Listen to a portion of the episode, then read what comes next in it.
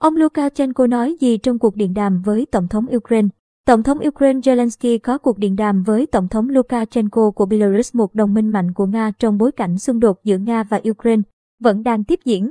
Hãng thông tấn Urinform ngày 28 tháng 2 đưa tin Tổng thống Ukraine Volodymyr Zelensky đã có cuộc điện đàm với người đồng cấp Belarus Alexander Lukashenko và nhận được sự đảm bảo của nhà lãnh đạo Belarus rằng các lực lượng quân sự của nước này sẽ không được sử dụng để chống lại Ukraine.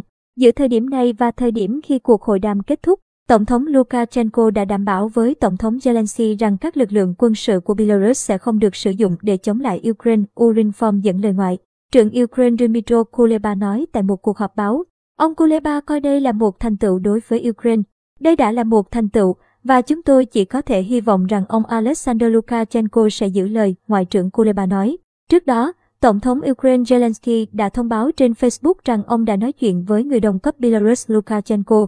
Tuy nhiên, nhà lãnh đạo Ukraine không cung cấp bất kỳ chi tiết nào về cuộc điện đàm này. Belarus đã và đang hỗ trợ cho nỗ lực của Nga ở Ukraine, nhưng cho đến nay vẫn chưa tham gia trực tiếp vào cuộc xung đột. Theo Urinform, cựu Bộ trưởng Quốc phòng Ukraine, người đứng đầu Trung tâm Chiến lược Quốc phòng Andriy Yahoroniuk, nhận định chính quyền Belarus rất có thể sẽ quyết định về sự tham gia của các lực lượng vũ trang nước này vào cuộc chiến ở Ukraine trong tương lai gần. Trong khi đó, hãng tin AP dẫn lời một quan chức tình báo cấp cao giấu tên của Mỹ cho biết Belarus có thể sẽ điều động binh sĩ sang Ukraine sớm nhất vào ngày 28 tháng 2 để hỗ trợ quân Nga.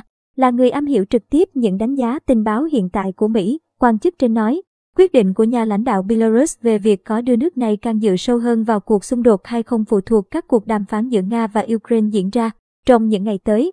Tổng thống Belarus Lukashenko cũng cảnh báo phương Tây không nên áp đặt các biện pháp trừng phạt cứng rắn đối với Nga, nói rằng các biện pháp như vậy có thể đẩy Moscow vào một cuộc chiến tranh thế giới thứ ba, theo đài RT.